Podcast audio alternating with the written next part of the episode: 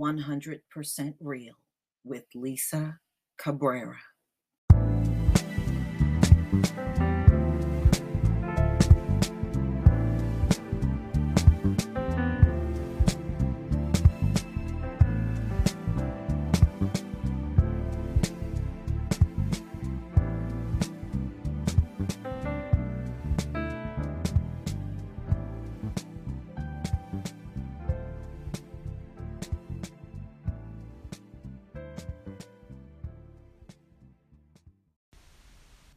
Ladies and gentlemen, Michael Bloomberg is about to announce himself as a presidential candidate. And this man is now coming out to apologize for stop and frisk. You, you can best believe this apology is political. It has nothing to do with being sorry to the black community and what happened during stop and frisk. And there were a lot of crimes committed against black people during stop and frisk. Women were sexually violated during stop and frisk. There were many black men that reported being robbed of their money by these cops, these NYPD cops. And another notorious thing they used to do is sit by check cashing places. And when people, especially uh, black men, would go in there to cash their check, they would come out and try to play up the stop and frisk thing and rob them of their money. So there were many violations. But see, the NYPD, and I did a video on this, when you go to complain about the things these cops do up in New York, they either won't take your complaint or when you go and physically file a complaint, as soon as you leave, they throw it in the trash. And that's been going on for years. They won't let you file a complaint. Michael Bloomberg was very much a defender of stop and frisk, and I want you to hear how he's talking. And, and you know what? Y'all need to get off of this thing about somebody coming here and terrorism. Terrorism is homegrown in America. It is white supremacists on American soil that are committing all of the terrorism in the country. Y'all need to stop talking like it's some outsider from the Muslim world coming in here. That is a bold faced lie, and it's always been a lie. The same terrorist from the beginning is the same one we're looking at now. And Bloomberg knew what these violations were that were going on. People even had drugs planted on them during stop and frisk. It was not them looking to resolve crime. In many cases, these cops were committing crimes on the citizens. But I'm going to go ahead and play this video of him defending stop and frisk. You know, number one, I think you step back. Uh, the NYPD uh, is world renowned as an agency that not only stops street crime but has focused on the potential threat of terrorism uh, from around the world. We all know that New York City is an iconic city, and uh, if somebody wanted to uh, hurt our democracy and take away our rights, uh, the probabilities that they would go to New York uh, are certainly high, and you saw that on the terrible tragedy that we are going to remember in another week and a half. Um, the NYPD has stopped, we think, something like 13 plots against uh, the city. Uh, I don't know how many other times people thought they were going wanted to attack the city, but realized the NYPD was there and they felt it would be too dangerous to do and just wouldn't and then didn't do it. You'll never know those things. Uh, in the end, the NYPD's first job is prevention. And I think they've done a very good job at that. We practice and practice what you would do if, God forbid, something did happen. Uh, but the first job is to make sure, to the extent humanly possible, that it does it does not happen.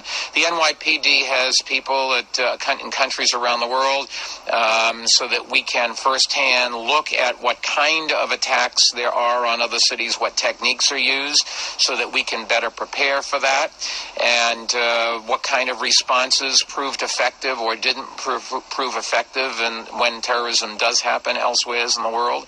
Uh, and so all of that comes back. In uh, New York City itself, if there are uh, threats that we think are leads to follow, uh, the NYPD's job is to do it. The law is pretty clear about what's the requirement, and I think they follow the law. And um, you know, the bottom line is uh, every community in this city is unfortunately uh, a potential target. And we'll make sure that uh, Muslims are protected, Christians are protected, Jews are protected, uh, people that believe in any religion or no religion will be protected. We uh, don't stop to think about the religion, we stop to think about the threats and focus our efforts there. You notice how he never talk about the black and brown people in the city that were violated the most by stop and frisk as being someone that should be protected. They always exclude us when they talk in this manner. I want you to always notice that. All right, so now Michael Bloomberg had a change of heart all of a sudden, and it's because, see, this apology benefits him more than it benefits anyone else. So he took the opportunity to go to a black mega church to say he was wrong about stop and frisk and he apologized.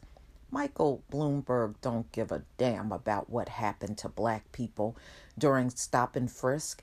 He wants to run for president and he knows this is the one issue that can get in his way. I'm never going to forget. And I pray everywhere this man goes, he gets picketed over stop and frisk. Never let him forget how he allowed his cops to go on the street and terrorize black men, women, and children up in New York.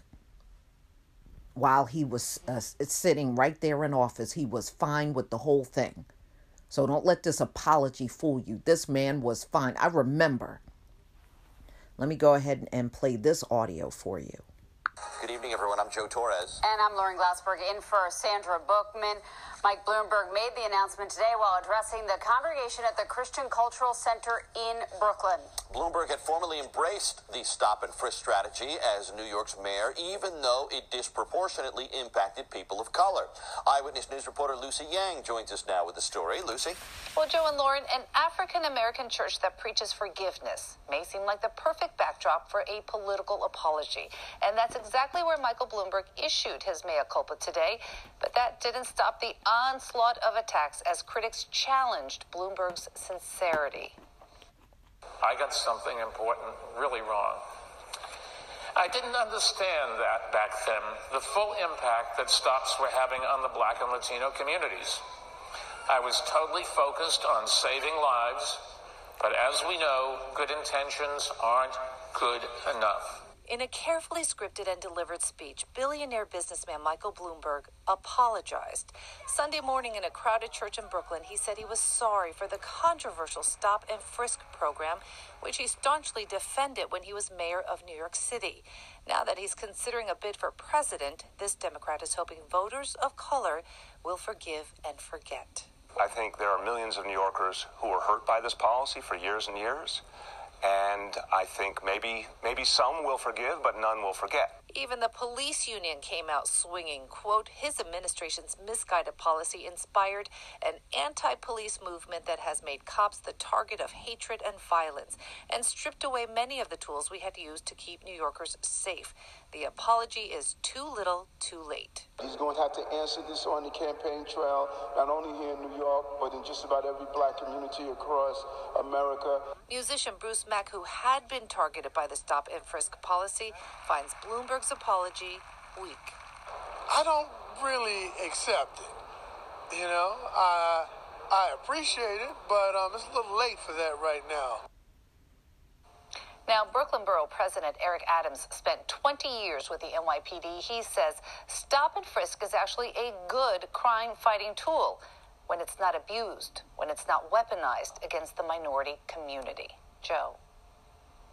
Thank you, Lucy. According to the ACLU of New York, stop and frisk peaked in 2011 when NYPD officers reported making nearly 700,000 stops.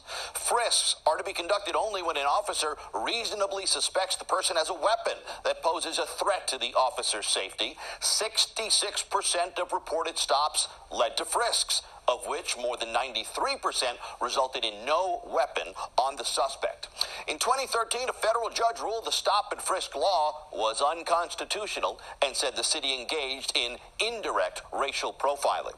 Stay with Eyewitness News and ABC News for continuing coverage of Michael Bloomberg's stop and frisk apology. You can watch the former mayor's entire apology at ABC7NY. Okay, ladies and gentlemen, you heard that right. Oh, he's so deeply sorry. Oh, he's deeply sorry. It wasn't always like this. Okay, sick of those commercials. So you heard him, right? He's deeply sorry. He's so sorry. He's so sorry. This man don't care about no one but himself. If you don't see through this, you just simply don't want to. This is the most ungenuine apology I ever seen in my life. And we don't need apologies. We need you to fix these laws so that the black community is not continuously out here being shot unarmed and abused for no excuse me for no reason if you're not willing to take that kind of stand as a lawmaker then you are of no use to us until you put pen to paper and put policies in place, I cannot believe this. Oh, I have a change of heart about stop and frisk. It all means nothing. If there's no action behind it, it means nothing. The damage is done. There were a lot of people in the black community that were harmed by stop and frisk many.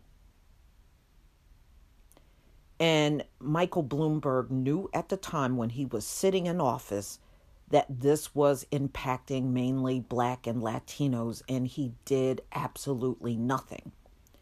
When it was deemed unconstitutional, he appealed and wanted to fight it to get it back in place.